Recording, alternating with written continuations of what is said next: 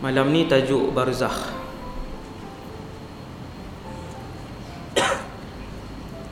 Saya dengan izin Allah akan kupas insya-Allah secara ringkas kepada tuan-tuan semua uh, satu alam yang lebih panjang daripada alam dunia ni tapi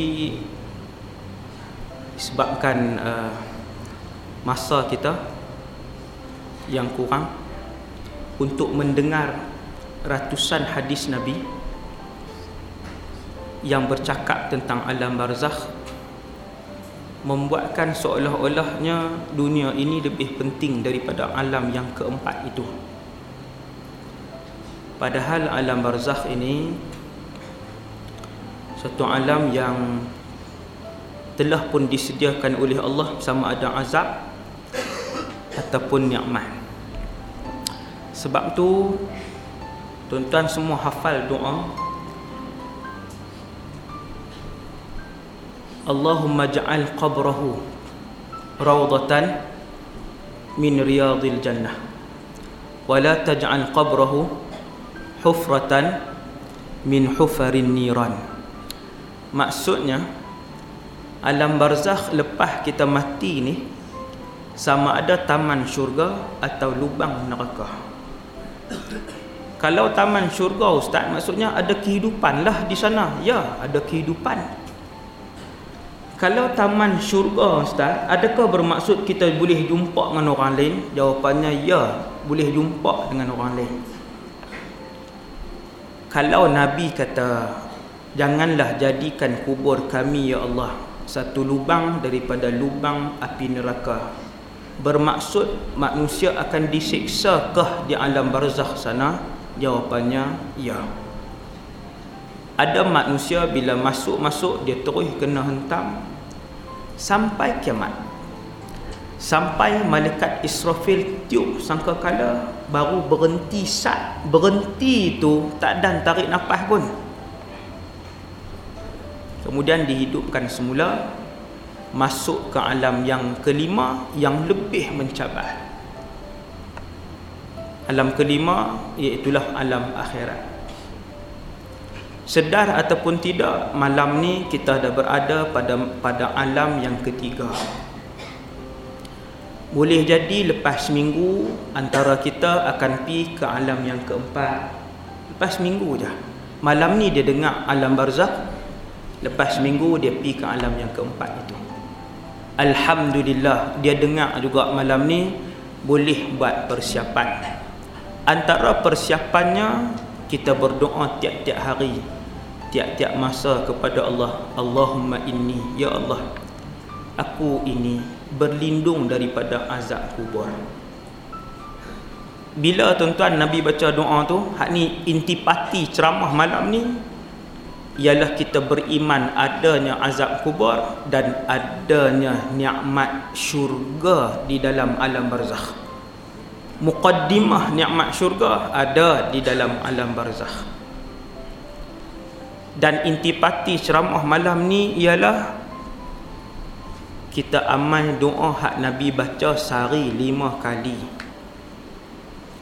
Ramai tak baca doa ni iaitu selepas tahiyat akhir sebelum bagi salam tiap-tiap hari Nabi baca paling kurang fil alamin innaka hamidum majid. Habis tahiyat akhir sebelum bagi salam Allahumma inni doa a'udzu bika min azabi jahannam. Ya Allah lindungkanlah aku daripada azab neraka jahannam wa min azabil qabri daripada azab kubur.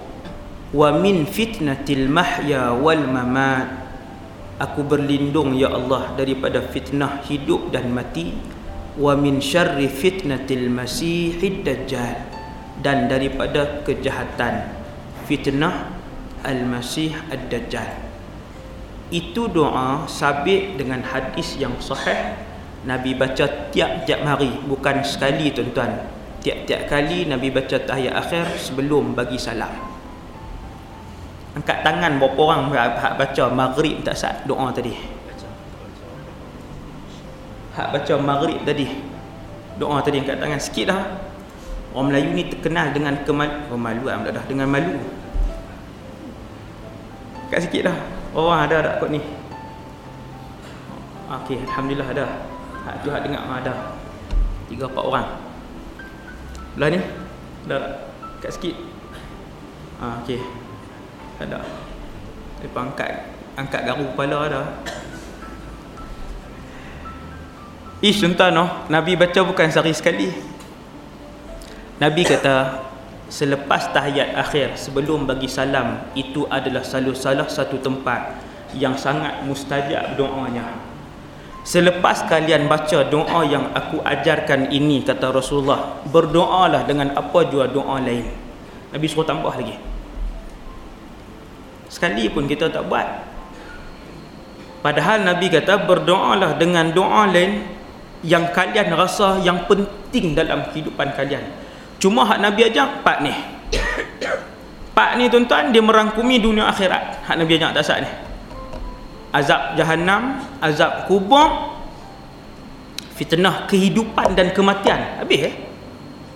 Selamat daripada seluruh fitnah hidup dan fitnah mati. Habis sampai masuk syurga. Nabi ajak. Dan yang keempat fitnah dajjal.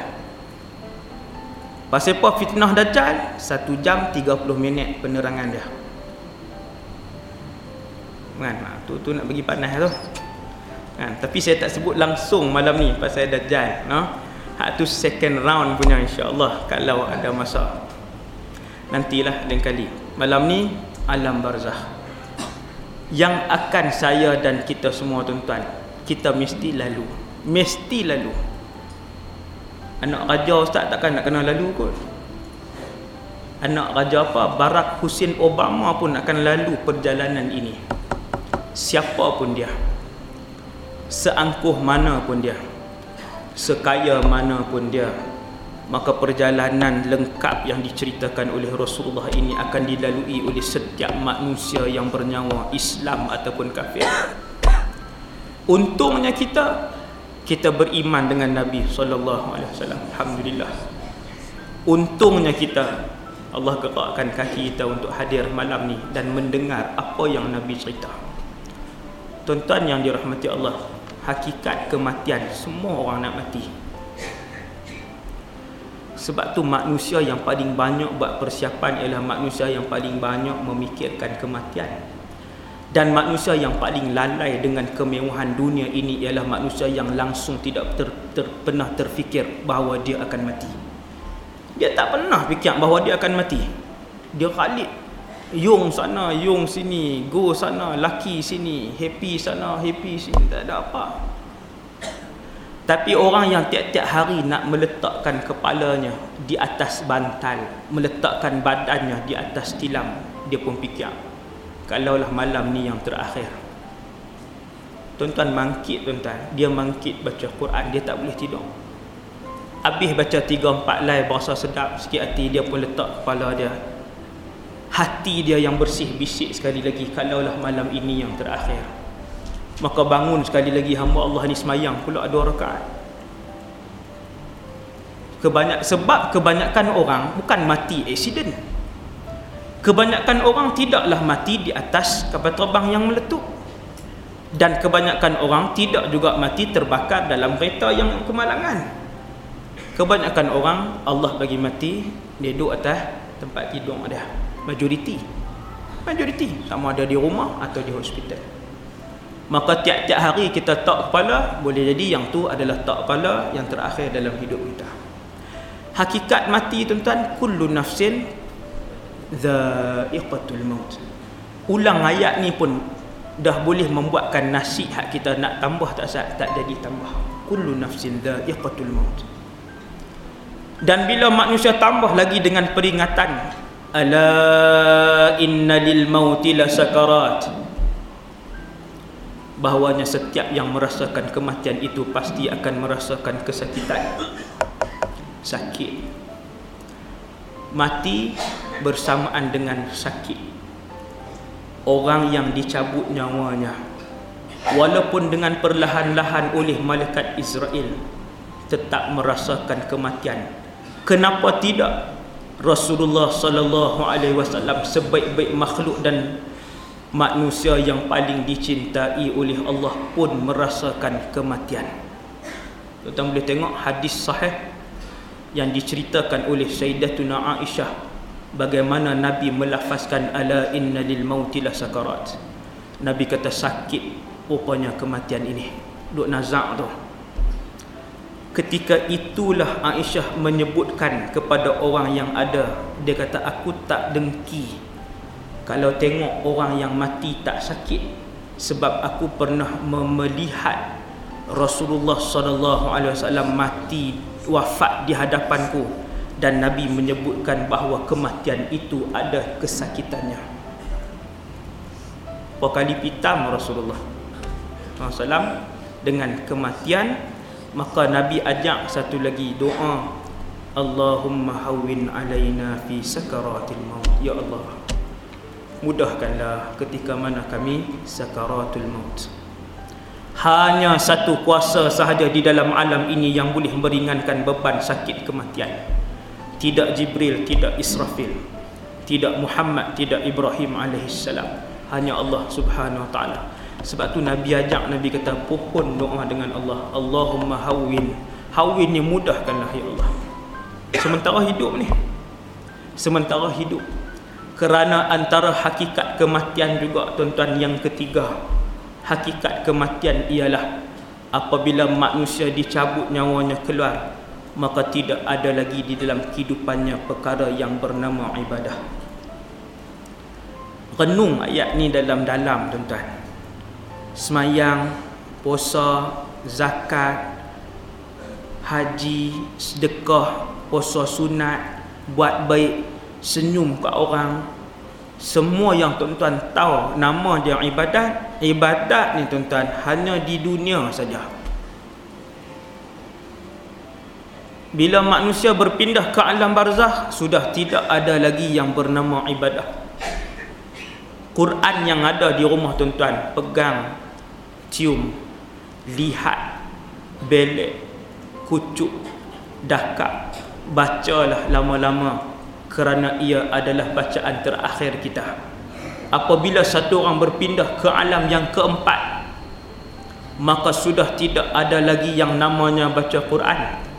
Sudah tidak ada lagi yang namanya rokok dan sujud kepada Allah sudah tidak ada lagi yang namanya mengorbankan duit untuk jalan Allah. Tak ada dah. Tang ni je. Nak berasa nikmat kemanisan melakukan ibadat semayang malam dunia ni saja. Nak berasa kemanisan seperti mana para sahabat apabila memegang lembaran Al-Quran hanya dengan melihat huruf-hurufnya. Para sahabat sudah mengalirkan air mata sebab tu sahabat bila pegang Quran lama dia baca Quran. Kerana dia reti lepas mati sudah tidak ada lagi bacaan Al-Quran. Tentu ingat main-main kah? Hak semayang apa hak semua Allah suruh ni? Wa'bud kata Allah sembahlah aku. Rabbaka sembahlah Tuhan kamu hatta ya'tiyakal yaqin. Sampai mati. Pasal apa Tuhan sebut sembahlah Tuhanmu sampailah kamu mati. Kerana selepas kematian sudah tidak ada lagi menyembah Tuhan. Selepas kematian sudah tidak ada lagi memuji Tuhan dengan perkataan hak kita duk zikir hari-hari ni di dunia ni.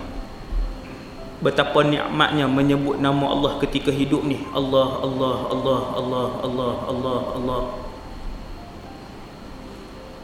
Masuk alam barzakh je tak ada dah apabila satu orang kata Nabi seorang yang baik dia masuk alam barzakh malaikat pun bangunkan badan dia untuk disoal.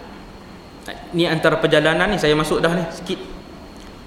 Mungkar dan nakir mai akan dudukkan kita. Fayujlisanihi akan dudukkan kita. Kita pun duduk macam tu. Tengok mungkar dan nakir kemudian disoal. Setelah disoal disoal disoal ni hadis nabi. Kita pun tengok ke belakang seolah-olah matahari akan terbenam maksudnya asak nak habis.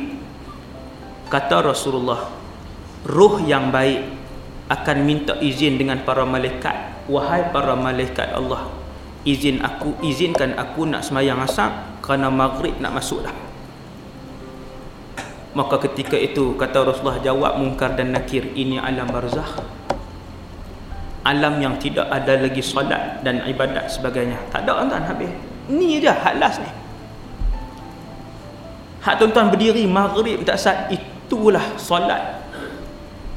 Yang nama ibadat hak kita nak boleh berasa nikmat sujud nikmat yang tidal nikmat rokok nikmat duduk dalam semayang di sini saja kerana itulah para sahabat dan orang-orang soleh semayang mereka lama.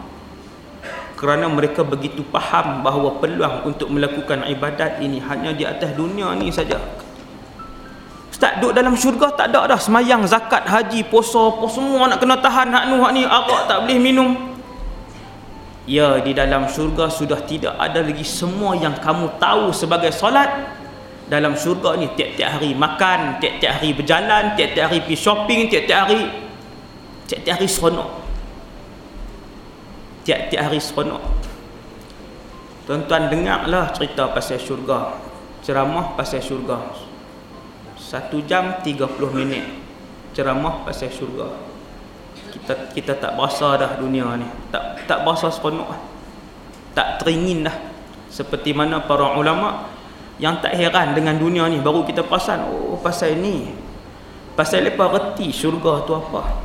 Pasal lepas reti takat mana yang Allah bagi nikmat syurga yang besar nak banding dunia tak ada apa langsung.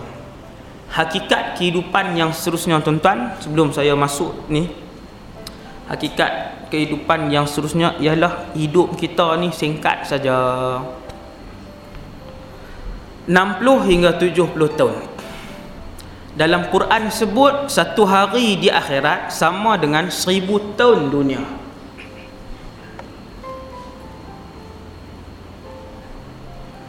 wa inna yawman inda rabbak inda rabbika ka alfi sanatin mimma ta'udun Tuhan kata Ampa nak tahu tak Tuhan kata dalam Quran ni? Seolah-olah Tuhan cakap dengan kita begitu. Sesungguhnya satu hari di sisi aku sama dengan seribu tahun hak ampa duk hidup di dunia tu. Mana ada orang zaman Nabi Muhammad hidup seribu tahun? Paling kuat seratus sepuluh, seratus dua puluh.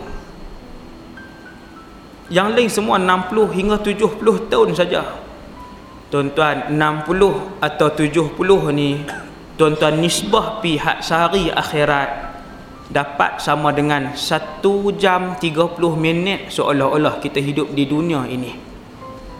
Padan ke sejam 30 minit itu kita mengingkari arahan Allah.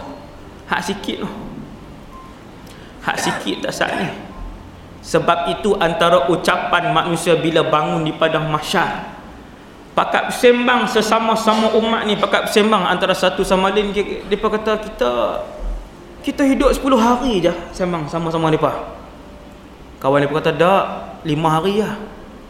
Allah menjawab bukan 10 hari bukan 5 hari. Kurang daripada satu hari hampa hidup. Berapa tuan-tuan? Kurang pada satu hari? Hak saya mak tasak ni. Sejam 30 minit. Purata dia. Singkat dia tuan singkat sangat no? maka dengan sebab tu selalulah peringat kepada isteri kita suami kita anak-anak kita tentang hakikat kehidupan dunia ni yang cukup sebentar. Kemudian apabila malaikat maut diberitahukan oleh Allah malaikat banyak antara malaikat paling kanan empat orang paling kanan. Yang pertama malaikat Israfil yang kedua malaikat Jibril yang ataupun Jibril nombor tiga malaikat Mikail. Yang keempat malaikat Malakul Maut. Nama dia. Nama dia yang betul. Empat orang ni empat orang ni tuan-tuan ketua kepada semua malaikat yang wujud. Kerana tugas mereka besar. Saya tak mau hurai satu-satu dia jadi lagi panjang. Kita ambil malaikat maut saja. Apa tugas malaikat maut? Tugas malaikat maut adalah untuk mencabut semua hak ada nyawa Maknanya semua yang bernyawa mesti kenal dengan malaikat maut. Ustaz, kita tengok ke muka malaikat maut? Pasti. Saya akan melihat muka malakul maut ketika mati nanti. Tuan-tuan semua akan melihat muka dan paras rupa wajah dan susuk tubuh malaikat maut apabila kita hampir mati nanti. Siap. Bersiap daripada malam ni alhamdulillah tahu dah alhamdulillah.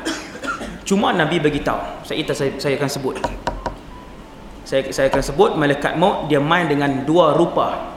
Rupa untuk mengadap dan menyambut ruh yang baik dan rupa untuk mengadap dan merentak ruh yang fasik, ruh yang munafik dan lebih kuat teruk lagi adalah ruh-ruh yang kafir.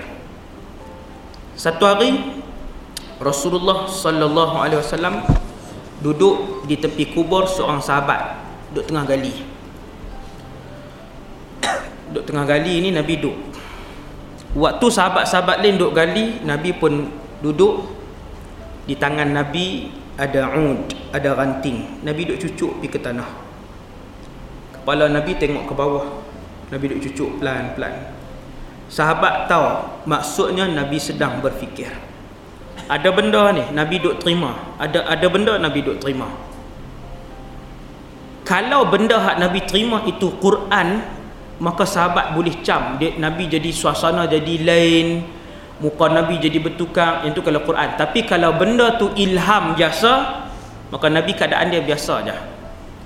Hadis ini bagi tahu bahawa itu bukanlah ilham Quran tetapi adalah ilham biasa. Semua hak Nabi ucap adalah wahyu ha, tidak ada yang keluar daripada uh, hawa nafsu. Maka Nabi duduk cucuk tanah kemudian Nabi pun angkat kepala dia. Selepas beberapa ketika Nabi pun panggung. Nabi kata pohonlah perlindungan dengan Allah daripada azab kubur. Minta lindung dengan Allah daripada azab kubur. Minta lindung dengan Allah daripada azab kubur. Berapa Nabi ulang tiga kali. Maksudnya Allah sedang tunjuk kepada Nabi azab kubur apa bukti dia? Sagi saya buat main cerita. Nabi pernah melihat antara jenis azab yang disediakan oleh Allah di dalam alam barzakh. Siksaan itu tidak ada dalam dunia ni, tak ada. Saya kan kita akan sebut secara ringkas kepada tuan-tuan. Nabi pun angkat kepala dia, Nabi kata ada azab kubur ni ada, mintalah dengan Allah perlindungan. Allah bagi tahu awal-awal supaya kita minta awal-awal. Orang yang rajin minta, seorang mukmin yang rajin minta pasti dimakbulkan. Orang mukmin ni tuan-tuan permintaan dia tidak ditolak oleh Allah Azza wa Jal insya-Allah selalunya. Kerana Allah telah mengikatkan dirinya sendiri dengan perjanjian apabila apa nama ni hamba ku memohon pasti akan aku memakbulkan doa mereka. Kemudian kata Nabi, sesungguhnya satu orang apabila telah sampai ajalnya. Sampai masa contohnya 3 hari bulan 4 lepas asam. Dia siapa dia ni? Kan ramai calon ni. Zaman hari ini bukan orang-orang yang yang berumur. Ha? zaman hari ini hak muda sama naik diusung masuk untuk disolatkan jenazah dalam dalam masjid. Sama naik bulan ni orang muda bulan depan orang berumur sikit. Bukan kata tahun ni semua orang berumur aja hak duk main semayang tak? Hak tu zaman dulu. Zaman ni Allah ambil nyawa budak muda ramai. Sana keluar pi dengan RZ sampai simpang 4 terseret mati. Kepala duk tang lain badan duk tang lain. Sungai tani berapa bulan yang lalu. Keluar pi tu nak pi kedai aja tuan-tuan. Keluar pi tu nak pi kedai je. Dia pun tak berasa eh orang pusat ke kening duk bergerak ke apa tak ada. Signal apa pun. Start motor keluar tu nak pi kedai.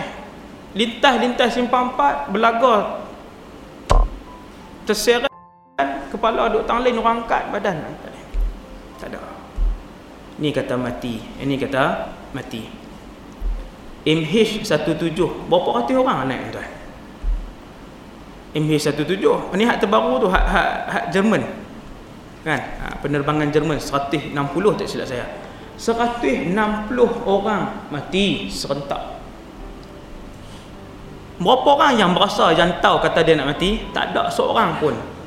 Kerana kalau satu orang saja yang tahu kata dia nak mati lagi nescaya dia sanggup batal tiket dia tak boleh claim balik pun tak apalah. Ben 6000 pun 6000 lah. Janji hidup. Tapi disebabkan 160 tu tak tahu. Maka kesemua 160 sekali dengan anak kapal sekali dengan pilot sekali dengan semua semua naik. Tak ada siapa dapat petunjuk apa. Nampak tuan tak ada petunjuk apa tuan maka Allah suruh bersedia. Kemudian Nabi cerita apabila satu orang dimaklumkan kepada Jibril oleh Allah Subhanahu wa taala rahsia mati ini hanya di dalam genggaman ilmu Allah sahaja Rasulullah SAW sendiri tak tahu bila orang tu nak mati, bila orang ni mati. Nabi tak tahu. Bukan kata Nabi, malaikat maut sendiri dia tak tahu. Bukannya 10 tahun yang lalu dia dah tahu bila saya nak mati tidak. Apabila sampai waktu barulah Allah Taala beritahu wahai malaikat maut dia akan mati di tempat fulan pada tarikh fulan pada minit fulan pada saat fulan. Barulah dia turun bersama dengan pasukannya bersama dengan susuk tubuh dan wajah yang telah pun diarahkan oleh Allah untuk dia turun apabila kita nak mati malaikat maut pun turun. Saya cerita yang selalu jadi rumah lah ataupun di hospital. Orang yang mati tengah-tengah bawa kereta laju sampai di simpang 4 dia pun tak berhenti kereta sana pun tak berhenti bam belaga mati. Waktu nak belaga tu malaikat maut tahu dah sagi di depan tu dia akan belaga dan dia akan mati pada jam 8.35 minit dan 23 saat waktu nak hentam ke kereta tak saat ni malaikat maut dia, dia main elok je. Pam dengan kena dengan waktu tu terus dia tarik. Dan ketika malaikat maut duduk tengah tarik itu dalam saat yang cepat itu dia melihat. Dia sudah pun melihat alam sana. Tuan-tuan hak ni yang kita nak tengok. Hak ni yang saya nak tengok InsyaAllah. Mesti tengok. Nabi kata Setelah Allah arahkan Maka dia pun akan turun Daripada langit. Kebanyakan malaikat Tempat tinggalnya adalah langit. Ini disebutkan dalam kitab-kitab akidah. Maskanul malaikah As-sama. Tempat tinggal kebanyakan malaikat adalah langit. Begitu juga malaikat maut Bila dia nak turun Daripada langit. Dia turun kata Nabi birul wujuh. Mukanya putih berseri-seri. Ai malaikat mau ya hadis ni hadis sahih daripada Bara bin Azib. Ni hadis ni. Dia mula dengan ayat kharajna ma'an nabi sallallahu alaihi wasallam fi jinazati rajulin minal ansar fantahaina ila al-qabri wa lamma yulhad. Panjanglah ini bahasa Arab. Saya tak terjemah saya dia jadi panjang panjang sangat. No sebab kita nak berhenti awal. Ha, nampak muka seronok kan? Ha, berhenti awal. Saya tujuh jam di atas kenderaan hari ini no? Ha, surat ni pula kemudian Nabi kata mukanya putih berseri-seri.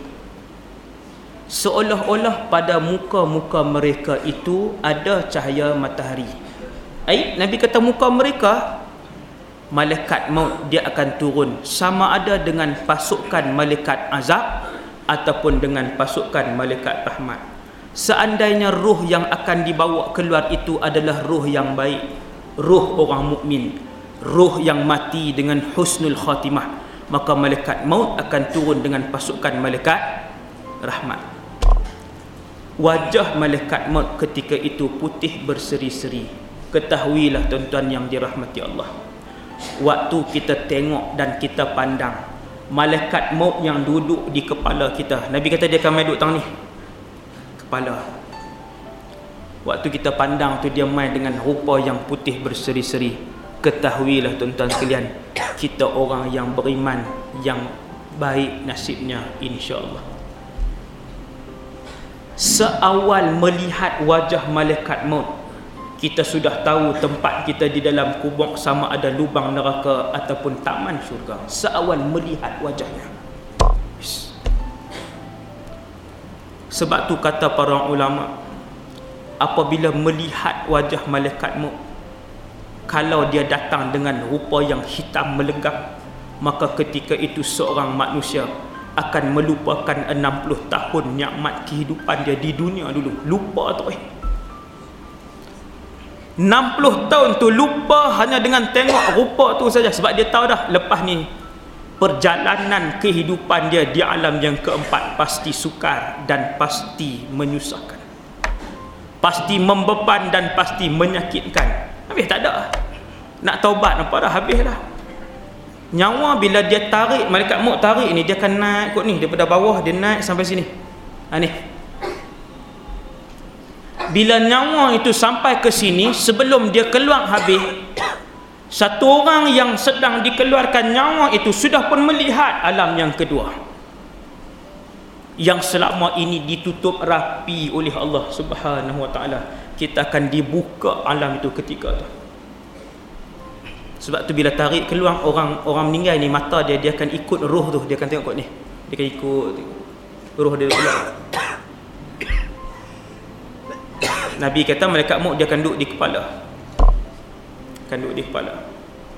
Bila dia main dengan pasukan malaikat rahmat kita berasa lega Alhamdulillah. Yang itulah yang kita minta dengan Allah. Hidup ini tuan-tuan yang paling penting ialah bagaimana kita menghabiskan umur hidup kita. Ending tu yang paling penting. Ending paling penting sekali. Kalau 60 tahun beriman dengan Allah semayang rajin puasa sunat rajin sedekah rajin dekat-dekat nak mati dia pi buat video dia duk pi dia duk duk pi pesenda hukum Allah azza wajalla dia kata hudud kan ada mesti boleh kenyang dia kata macam tu. Ayat tu dia kata ish lapang lah. Oh dia kata tak apa hudud kan ada mesti hudud boleh mengenyangkan. Kalau tak ada makanan pun itu ayat sindiran kepada hukum Allah tuan-tuan manusia yang hidup 60 tahun beriman dengan Allah di akhir hayat dia sekiranya dia melakukan perkara-perkara yang melibatkan akidah sekiranya dia melafazkan perkataan-perkataan kufar maka semua hak dia buat dipadam oleh Allah Azza wa Jalla dan kekallah dia di dalam neraka Allah selama-lamanya.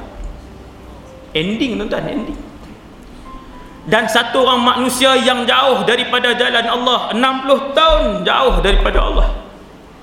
Tuan-tuan minggu last tu dia bertobat. Pergi masjid. Duduk dalam masjid daripada pagi sampai ke malam. Menangis di hadapan Allah. Mengaku di hadapan Allah memang dia buat salah. Dia pergi jumpa dengan semua orang yang dia pernah sakitkan hati yang dia ambil hak yang dia buat pernah buat fitnah.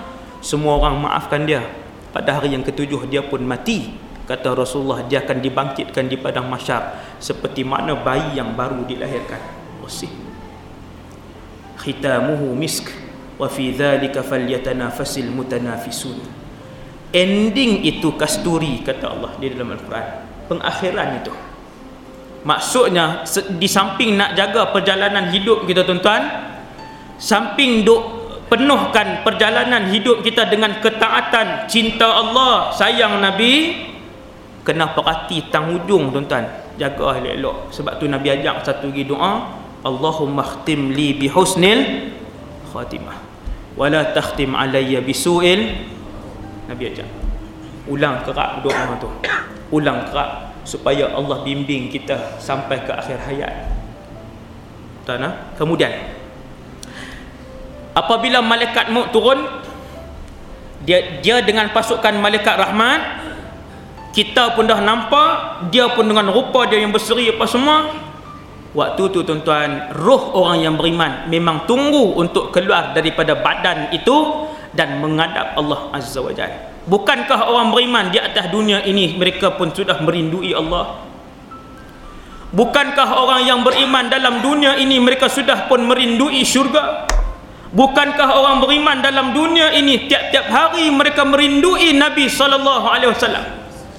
Maka roh orang yang beriman apabila sahaja melihat Israel datang menampiri mereka dengan senangnya dia duk tunggu dah nak keluar kata Rasulullah roh orang beriman ni keluar senang je seperti mana air yang dituangkan dan kemudian air itu mengalir keluar daripada bekasnya keluar senang ya. Kerana roh itu merindui Allah kita ni rindu Allah ke tak anak teringat ada anak teringat abang kita adik kita teringat dah teringat dah Isteri kita, suami kita teringat tak? Teringat. Teringat tu macam mana? Teringat ni kira-kira ustaz kalau tak balik raya 3 tahun tak balik, dia telefon kata sibuk, kata sibuk, kita ni waktu duk tengah masak masakan dia tu, duk meleleh yang mata ni. Ada orang suruh teriak ke? Tak. Tapi pasal apa? Pasal hati ingat, pasal hati sayang. Meleleh turun pelan. Kita pun gabuih kan. Tu pasal apa mak dia tu teringat pula, dak ni cabai ni, cabai apa duk goreng ni bihun buat tuan ah, dalam duk nak bawa kereta teringat anak ayat mata turun pasal apa tuan pasal sayang pernah tak kita duduk di ruang tamu rumah kita seorang-seorang? Tiba-tiba air mata kita mengalir laju kerana mengingatkan Allah Azza wa Jalla. Rindu sampai terah tu. Rindu Allah sampai terah tu. Tuan-tuan tu nama rindu Allah. Begitulah rindu Nabi SAW Tengah duk bawa kereta ni Tengah duk bawa kereta Buka-buka radio selawat. Sallallahu ala Muhammad Sebab ah, Tak boleh nak bawa dah berhenti pergi jalan. Turun ni ayat mata ni. Hak tu cinta Rasul. Hak tu cinta Allah. Nah, Hati yang mencintai dan merindui Allah dan Rasulnya Maka hati itu yang dibawa dengan roh itu tak sabak-sabak bila tengok malaikat maut datang dengan wajah yang berseri-seri. Kata Nabi datang dengan membawa kafan daripada syurga wangi-wangian daripada syurga yang dibawa oleh seluruh makhluk kecuali jin dan manusia sahaja waktu tu kita bau punya wangi kita kata wanginya malaikat maut pun datang panggil kita dia pun panggil elok senyum elok aja tuan-tuan Bukan semua malaikat turun macam kita dah dengar cerita dulu-dulu ni. Turun mesti tengah. Bam! Ma buka Tak ada masuk kubur ni. Bukan. Nabi kata kalaulah roh kita roh yang baik. Dia turun dengan rupa yang berseri-seri. Senyum. Mai sambut kita. Bukan mai. Bila dia nak tarik roh kita. Roh kita tidak perlu dipaksa. Memang roh kita duduk tunggu. Dia pun kata ya ayyatuhan nafsut tayyibah.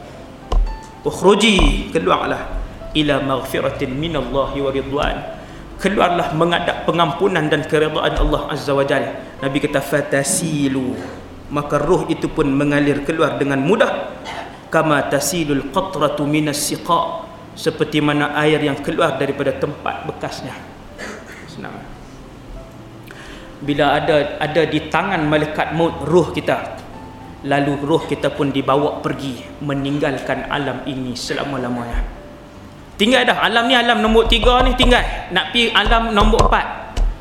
Bila bawa tuan-tuan keluar tu kita tengok rumah kita.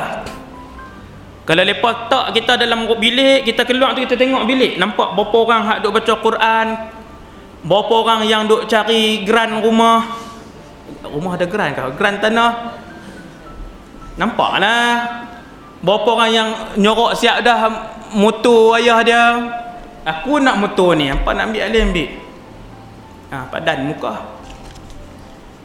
dah anak-anak semua tak tak peti macam mana waktu roh keluar tu dia tengok dia boleh lihat siapa yang teriak siapa yang tak teriak siapa yang boleh baca kat dia Quran siapa yang tak boleh baca. Tuan-tuan roh ni bila dia nak keluar suasana dalam rumah mesti tenang. Balik anak cucu cicit sepupu nak menakan ke apa ke sewa homestay luar hampa piduk sana. Hampa nak makan nak rayuh rendah nak pasang radio ke apa pisang sana. Dalam rumah tu duk nazar bagi tenang dalam rumah. Tak mau duk masak-masak apa. Hak ni yang betulnya tuan-tuan. Seorang sahabat nama dia Amr bin Al-As. Dia ni cerdik sahabat yang sangat bijak. Apabila dia nazar sahabat lain mai duduk tepi dia. Nak dengar bagaimana dia mengungkapkan keadaan nazak sebab dia ni cerdik orang lain bila nazak ni dia boleh cakap tak? Cakap tak mau dah makan tak mau dah senyum tak mau dah mata tengok sempat ya? Tengok sempat. Pasal apa tuan? Pasal apa? Apa ni ketak malaikat Israel nak mai? Orang bila dia ketak terlampau tuan-tuan siapa pun dia tak mau cakap dah. Nu dia berasa tu malaikat Israel nak main tu. Dia tengok setempat ni. Sahabat ini bila dia duk nazak tu orang lain mai kat dia. Maka dia kata apa? Dia kata ketika aku nazak jangan benarkan sesiapa pun yang memakai pakaian merah ke semuanya kerana aku risau roh aku takut dan menyangka itu api dan dia tak tenang. Nampak tuan? Kalau pakai baju merah pun kacau roh yang nak keluar apatah lagi anak cucu cicit kita hak sekok duk pasang lagu lagu jebuan apa hak sekok duk tengok maharaja lawak di tengah tu punya kuat duk bergelak ha? hak sekok lagi duk mesej dengan nawek duk buat dosa dalam rumah tu tidak mengundang seorang pun malaikat yang penuh semua setan-setan orang dan setan-setan jin. Ha, badan muka hak main lah hak banyak anak cucu yang balik. Banyak tak tutup aurat? Sudah duduk lintas depan tu. Oh napas hari ni tengok. Ada ada ni. Biar bak lambat lagi pada tu nak balik main PS3 kita yang bentuk suasana begitu anak-anak cucu kita tuan-tuan kemudian roh itu akan dibawa ke mana tuan-tuan Rupanya perjalanan setiap roh apabila dibawa keluar, kita akan dibawa naik ke atas. Semua roh. Inilah perjalanan barzakh. Islam ataupun kafir. Saya sebut dulu perjalanan roh yang baik. Moga-moga semua dalam masjid ni mati dalam keadaan husnul khatimah. Amin insya-Allah. Doa ini akan disampaikan oleh para malaikat kepada Allah Azza wa Jalla. Itu kelebihan majlis ilmu. Kemudian tuan-tuan yang dirahmati Allah, malaikat maut yang rupa berseri tak sah dengan malaikat rahmat hak semua rupa berseri ni kita pun dah dikafankan dengan kafan syurga wangi-wangian syurga bau dia punya mengembang sebab bau syurga ni tuan-tuan 500 ton perjalanan sudah bau. Pintu syurga tu bila buka 500 ton perjalanan. Perjalanan mana? Titian sirah. Panjang titian sirat ni jauh dan gelap gelita. Hak tu cerita mahsyar. Dua jam cerita mahsyar kalau nak habis. Tuan no panjang banyak tajuk yang tuan ni. Kan? Ha. kemudian dia pun naik langit ditutup. Tuan-tuan kita naik esok nanti pintu langit memang akan ditutup. Semenjak Rasulullah lahir pintu langit ketujuh-tujuh ditutup oleh Allah. Kerana peng, sebagai penghormatan kepada kekasih Allah sebab setan-setan dan jin yang boleh terbang ni dia pada terbang pi dan ambil maklumat lepas tu dia buat turun dia duduk sebab ke ni ni ha, tu, tu bomo dukun-dukun hak merapu ni di bawah ni tuan Selepas Nabi lahir pintu langit ketujuh-tujuh ditutup. Sebab tu Nabi naik Isra Mi'raj pun tutup dulu baru buka, baru minta izin. Kemudian malaikat maut naik, pintu tutup. Siapa? Malakul maut untuk apa? Nak bawa satu ruh menghadap Allah. Perjalanan kita semua macam tu. Lalu dibuka pintu langit yang pertama. Bau kain kafan syurga dan wangi-wangian syurga itu telah memenuhi seluruh penduduk langit yang pertama maka bercakap-cakaplah malaikat-malaikat di langit pertama ruh siapa ni yang wangi sangat ni naik sekarang ni mereka akan tanya nama apa lalu malaikat hak iring ruh kita jawab Nabi kata dengan nama yang paling seronok kita dengar. Sebut nama ni nama dia ruh dia ni ruh fulan bin fulan. Dialah yang mati hari ni. Lalu dibawa naik ke langit kedua macam tu juga. Tutup juga lepas tu buka lepas tu semua pakat puji malaikat. Penduduk di langit kedua pakat puji ni roh siapa wangi sangat ni? Pun lepas tu disebutkan nama kita Lepas tu naik sampailah ke langit yang ketujuh menghadap Allah Subhanahu Wa Taala tapi kita tidak melihat Allah. Hanya bunyi suara saja. Allah puji ruh yang baik tadi. Allah puji ruh yang baik tadi. Kamu ruh yang baik. Kamu melakukan semua yang aku suruh. Habis dah Allah puji apa semua? Tuhan kata letakkan buku amalannya di satu tempat yang bernama Illiyin. Iliyin adalah satu tempat untuk diletakkan buku amalan orang-orang yang beriman. Kalau sijin habis kita. Habis kita. Kalau sijin adalah satu tempat di mana disimpan buku amalan orang-orang yang mati dalam keadaan su'ul khatimah. Tak tahulah Allah nak sebut apa kat kita wallahu alam. Tetapi yang pasti setiap hari kita minta supaya buku amalan kita disimpan di tempat yang bernama Illiyin. Tuhan pun kata kembalikan roh dia. Pi masuk. Pi mana? Pi alam yang keempat. Adakah ke syurga? Syurga belum lagi. Di saat saya bercakap ini, syurga telah pun disiapkan oleh Allah dan neraka telah pun disediakan oleh Allah. Tapi belum ada penghuni. Dua-dua ada tuan-tuan. Tapi belum ada penghuni. Jadi bila Allah Taala kata kembalikan dia ke mana? Kembalikan dia ke alam barzakh. Mana alam barzakh? Wallahu a'lam. Nabi pun tak pernah sebut hadis secara tepat tang mana alam barzakh.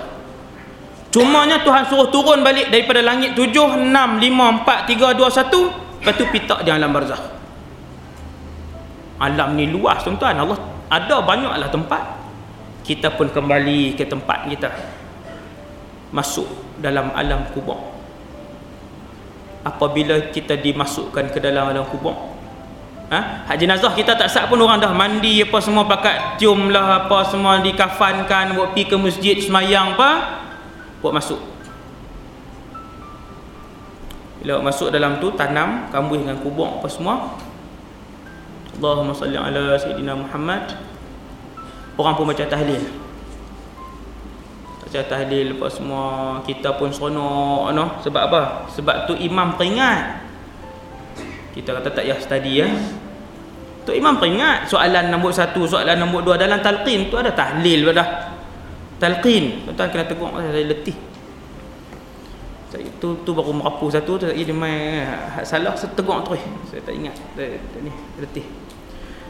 Tuan-tuan dalam talqin kita atas kubur. Tu Tok Imam akan sebut 1 2 3 4 sebenarnya 1% pun tidak membantu mayat hak duduk di bawah.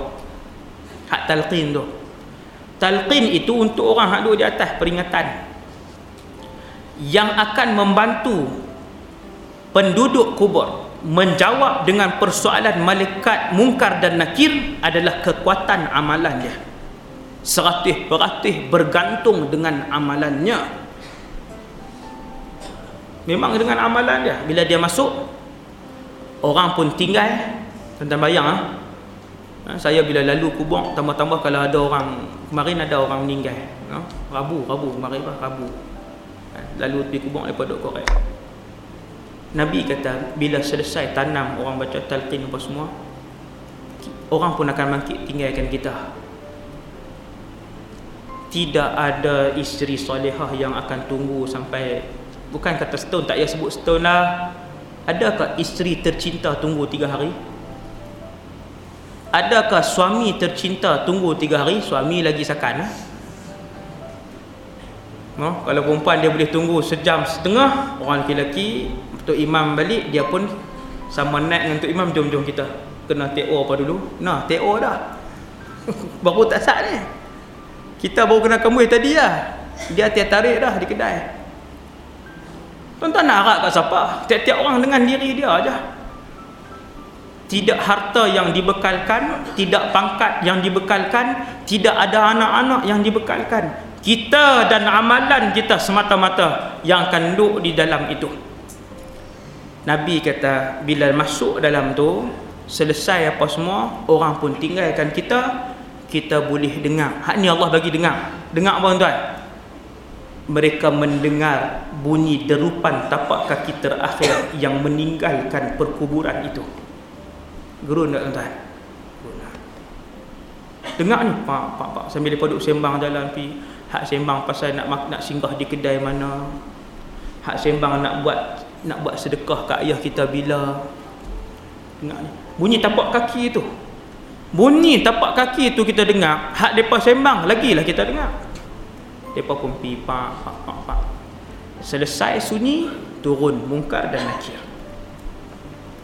sebelum turun mungkar dan nakir orang yang rajin baca Quran orang yang rajin baca surah kahfi surah al-mulk تبارك الذي بيده الملك وهو على كل شيء قدير Nabi kata ada satu surah dalam Quran jumlah ayatnya 30 siapa yang rajin baca surah itu maka dia akan menjadi peneman ke kepadanya di dalam alam kubur nanti tuan-tuan tahu peneman macam mana lepas semua orang balik surah ini akan datang kepada kita dengan rupa bentuk satu orang manusia yang cerah bercahaya.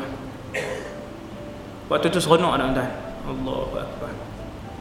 Kita pi negara luar kalau travel seorang-seorang tiba-tiba jumpa orang satu bangsa dengan kita, satu negara dengan kita. Dia berhenti sembang tu lama lah. Tengok-tengok Assalamualaikum. Salam. Main mana? Malaysia. Oh, Malaysia. Orang mana ni? Orang, orang kulim. Aku kulim juga. Sembang setengah jam. Sebab apa? Ada orang kenal. Tiba-tiba dalam alam kubur tu Nabi kata Allah hantar mai surah kita dah baca tu. Amalan kita kata pendapat yang lain, amalan kita mai kat kita. Kita pun tengok dia kamu siapa? Dia kata aku amalan baikmu. Sebentar lagi mungkar dan nakir akan turun kepadamu. Dia peringat tuan, ni amalan. Apabila mungkar dan nakir turun kepadamu, janganlah kamu takut kepada mereka berdua. Sama ada macam talqin yang kita nak baca. Ha tu lah. Tapi talqin tu kita tak dengar. Amalan kita akan nasihat kita apabila mereka bertanyakan kepada kamu man rabbuka? Jawablah rabbi Allah. Amalan kita. Kita pun malaikat muka dan nakir turun dia pun tanya kita amalan kita duk beritahu kita pun jawab. Jawab jawab sampai habis. Lepas habis tuan-tuan jadi apa? Ulama khilaf pendapat pada tempoh berapa lama malaikat mungkar dan nakir nak tanya kita. Bukan selama-lamanya. Kita akan duduk di alam barzakh insya-Allah sampai tiupkan sangkakala yang kedua. Sementara nak tunggu daripada mati sampai tiup sangkakala yang kedua itu kalau roh kita baik macam hak saya cerita tak sah roh kita baik macam yang saya cerita tak sah maka lepas malaikat mungkar dan nakir pi ada yang pendapat kata sehari ada pendapat kata seminggu ada pendapat kata 30 hari. Dia main tanya tu. Kemudian malaikat mungkar dan nakir akan pi dan tinggal terus kita. Kemudian jadi apa? Kemudian kita pun akan hidup di alam sana mendapat nikmat. Kubur kita diluaskan ada cahaya terang benderang dan jumpa dengan semua ruh-ruh baik yang telah pun berhijrah ke alam barzakh Nabi kata siap tanya lagi ini bukan dan tengok dulu kah pindah pergi qaryah kami duduk 3 bulan ha? dan duduk 3 bulan lah. oh pergi dengar tak ceramah barzakh tu ni ha, dia kata dengar orang kuliah juga tuan-tuan yang tu saya tambah lah Noh, yang tu saya tambah hidup ngangor eh, betul dia ni tak boleh panggil ni kan. Hak saya tambah faham-faham lah kan. Nabi bagi tahu kata kita berjumpa dalam duk sembang-sembang-sembang depa. Roh-roh lama pakat mai kita ni anak aku macam mana? Anak ah, apa nama ni? Okey, masuk universiti apa semua alhamdulillah. Kita hak baru turun ni. Ulama-ulama di kalangan roh tu kata biar kat dia sat dia letih tu. Letih tuan-tuan perjalanan jauh daripada tarik nyawa duk sakit ke. Duk duk letih lagi sakit lagi. Ulama-ulama kata biar kat dia sat. Kita depa pun tanya kita nampak ada roh fulan bin fulan? Dia kata eh, dia depa depa tanya kat kita hak lama ni tanya fulan bin fulan mati dah lagi? Haji fulan ni? Kita baru turun kata eh mati lama dah 4 tahun dah. Hak lama-lama ni jawab kami tak nampak pun. Tuan-tuan roh di kalangan alim ulama jawab apa? Alim ulama di kalangan roh ni depa jawab dia Haji Fulan bin Fulan. Bukanlah nasib dia sama dengan kita. Mati dia dengan keadaan su'ul khatimah. Maka orang yang mati dengan su'ul khatimah bila masuk alam barzakh dia pi ke tempat lain tempat siksaan. Tak jumpa tuan. Tapi roh orang baik saling berjumpa antara satu sama lain. Ini dibahaskan dalam kitab aqidah tatalaqal arwah fi alamil barzakh tajuk dia berjumpa antara satu sama lain di kalangan roh itu di alam barzah. Seronok tuan. Seronok jumpa isteri kita. Isteri kita beriman. Kita beriman. Anak laki kita beriman. Anak perempuan kita beriman. Tuan-tuan bayang tak waktu tu bila berjumpa sekali. Habis hayat mata teriak. Teriak kesedihan kerana gembira sebab Allah himpun tempat yang sama kalau kita mati cari-cari pak kita tak ada, lepas tu tak ada dah pak hang. Pak hang duduk di sana. Kita boleh buat apa ya tuan? Waktu tu kita dah mati, kita pun duduk dalam tu juga. Kita cari mak kita, orang-orang jawab mak hang tak ada.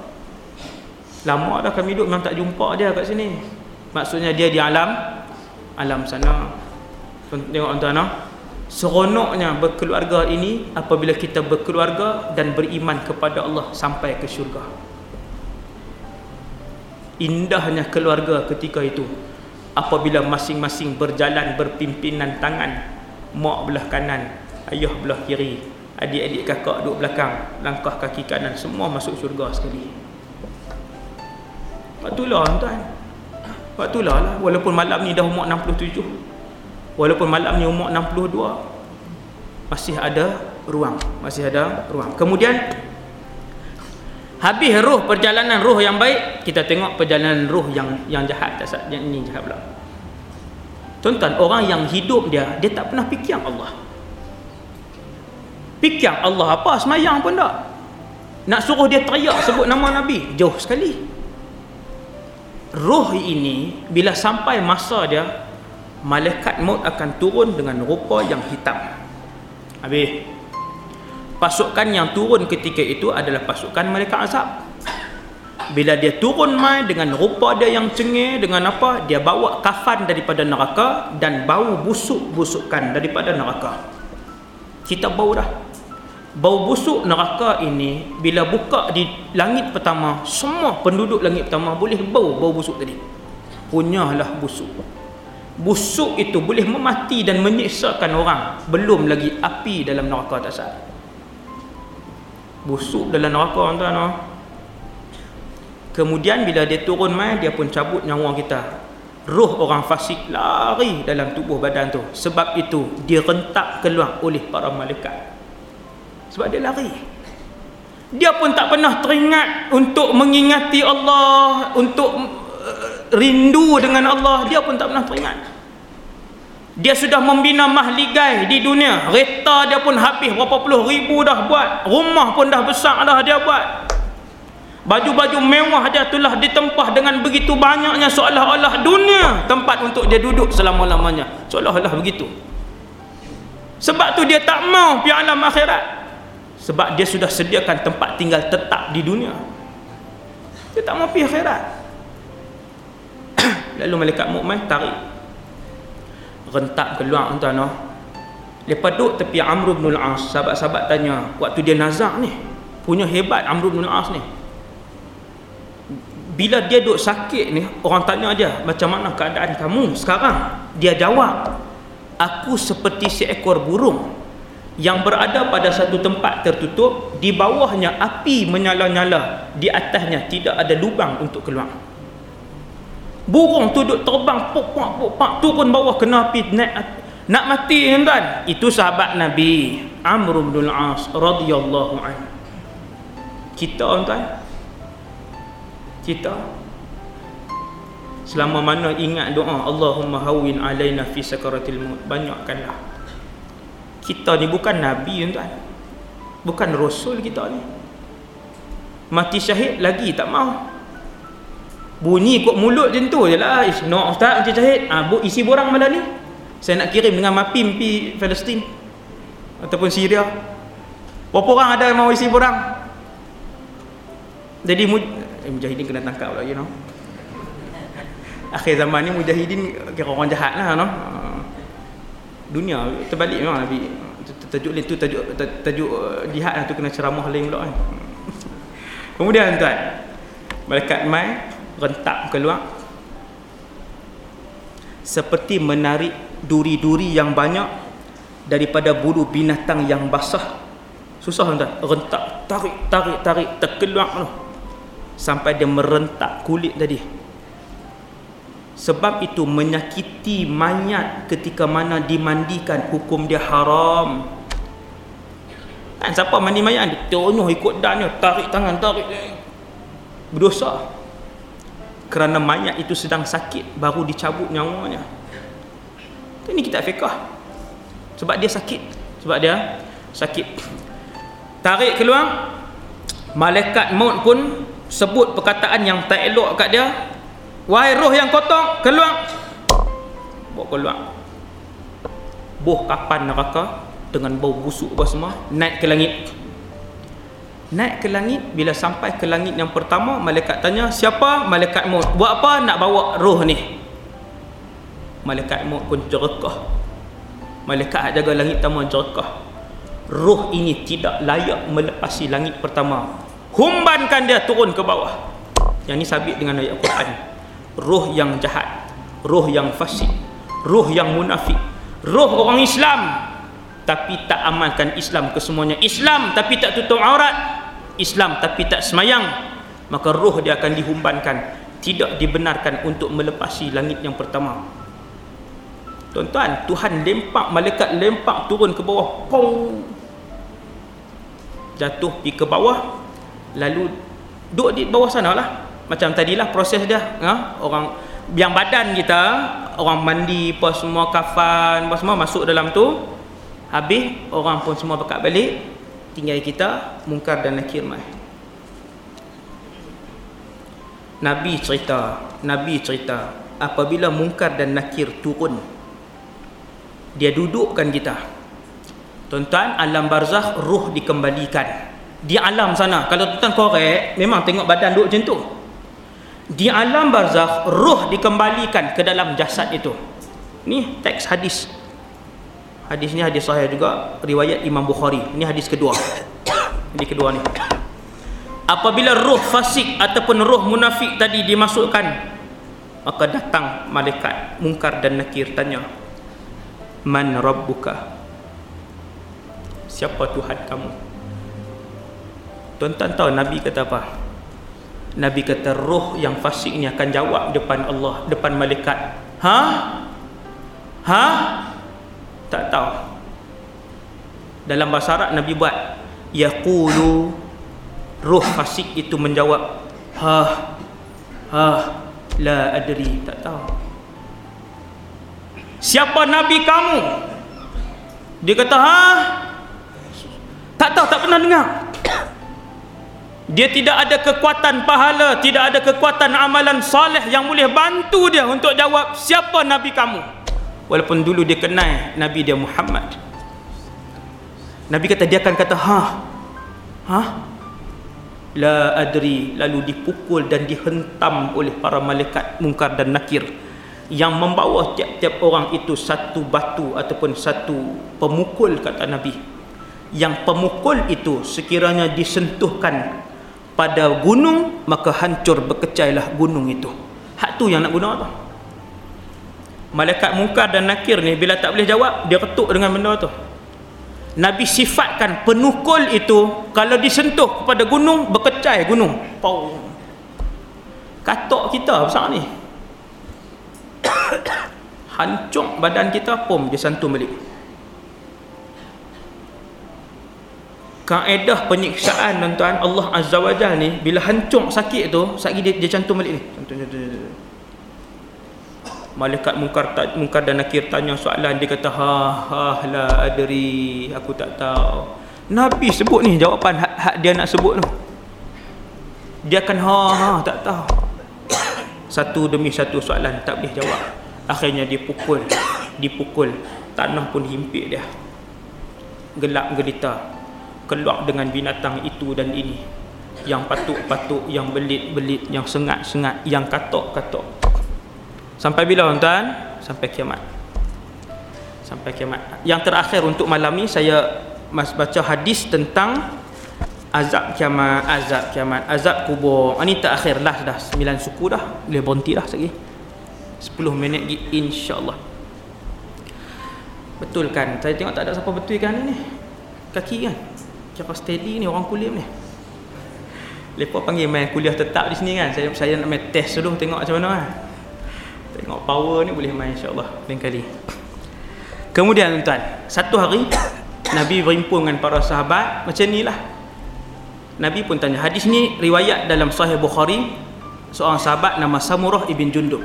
Hadis sahih tuan Nabi lepas mayang subuh Nabi kalih kat sahabat Nabi kata semalam siapa mimpi? Sebab kata tak ada. Nabi kali belah ni ada tak siapa mimpi semalam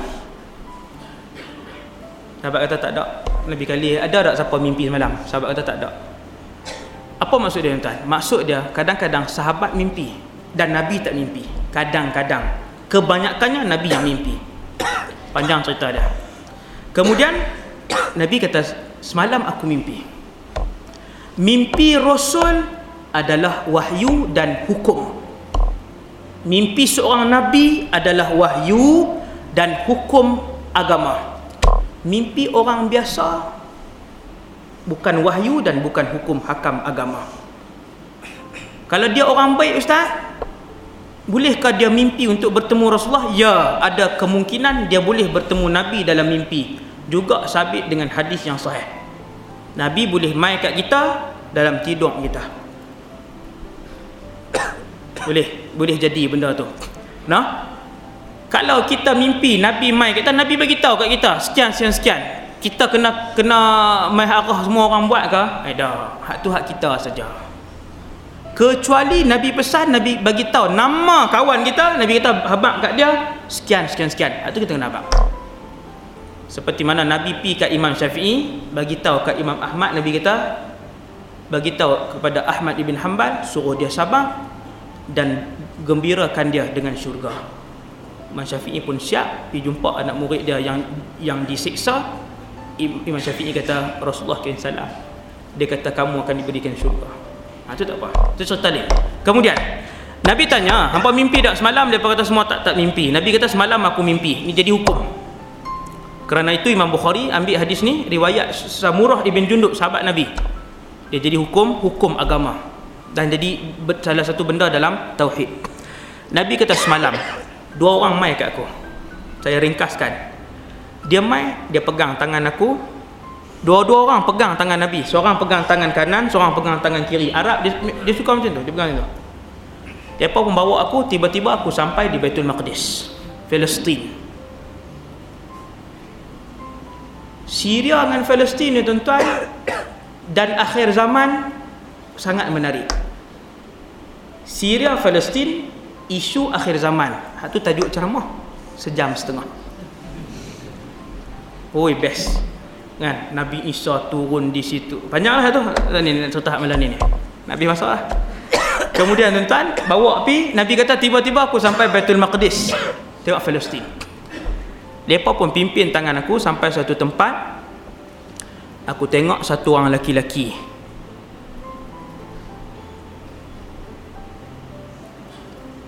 dia berdiri ada yang berdiri ada yang duduk. Pakat pegang satu sabit panjang. Ni satu kumpulan ni Nabi pi hak berdiri ada hak duduk ada. Semua pegang sabit panjang. Tak di, di bibiak kanan ni tarik pi ke belakang. Terbelah bibiak kanan ni sampai ke tengkok Nabi kata. Tuan-tuan, benda tu imajinasi ke hak Nabi tengok tu memang berlaku? Yang tu memang berlaku dan itulah azab kubur. Hak mana yang mati dalam keadaan su'ul khatimah akan dibawa ke tempat untuk disiksa belah semua. Negeri lain. Barzakh juga tapi negeri lain. Tempat lain maksudnya. Nabi kata aku tengok ni. Semua pakat pegang sabit seorang satu ni dia tarik daripada sini sampai hatta yablugha qafah. Sampai belakang sampai tengkok Nabi kata. Qafah ni tengkok lepas tu dia dia dia pindah pi tangan kiri dia tarik pi sampai ke belakang. Kemudian kedua-duanya bercantum kembali. Ditarik lagi untuk kali yang kedua tuan-tuan. Dan begitulah dia buat sampai kiamat. Nabi tanya wahai dua orang lelaki apa yang mereka ni buat di dunia dulu? Dua orang ni kata jom kita berjalan sekali kami cerita Sampai satu tempat kata Nabi SAW Semua orang terbentang Terlentang di bawah. Tuan-tuan azab kubur tuan-tuan. Semua orang terlentang Terlentang, terlentang, terlentang.